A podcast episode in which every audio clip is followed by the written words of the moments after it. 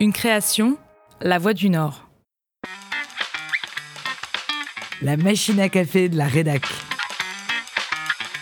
On se les raconte autour de la machine à café. On ne les écrit pas dans les articles, mais on s'en souvient des années après.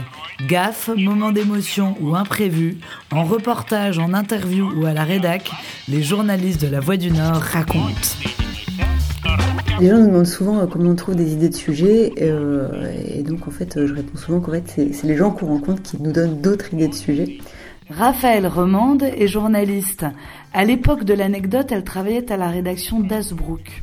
Donc là, c'était quelqu'un qui m'avait dit ah, allez voir cette fleuriste, elle est incroyable, elle a un parcours de vie de fou, elle a vraiment une personnalité à part. Donc j'arrive dans son magasin, c'était magnifique, y avait un jardin derrière incroyable. On s'assoit. Alors tout elle me dit, je je suis pas euh, à l'aise, j'ai jamais été interviewée. Bon bah oui, euh, il y a plein de gens qu'on interviewe qui n'ont jamais été interviewés. Dans ces cas-là, bon, c'est assez détendu euh, normalement comme, rencontre. C'est pour un portrait, il n'y a pas, pas d'enjeu. Donc je crois que je pose une première question très large du type, voilà, comment vous en êtes arrivé à vouloir devenir fleuriste? Donc voilà, commence à me dérouler bah, le, fil de sa vie en fait. Et je sens qu'elle commence à être euh, assez émue. Et puis euh, d'un seul coup, euh, elle éclate en sanglots.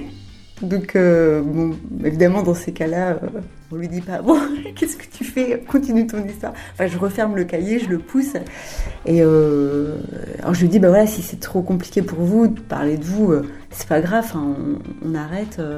En fait, euh, voilà, il y a eu un moment où on a échangé euh, sur complètement autre chose. Et puis après, finalement, ça a été, on a repris le, cours de l'interview.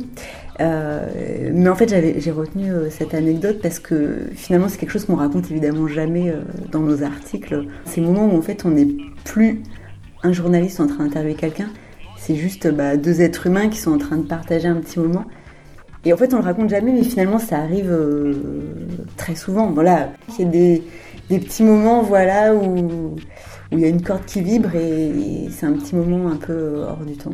Et je, me rappelle toujours quand j'étais à l'école de journalisme, j'avais un, prof qui avait cette phrase et que je trouve très vraie.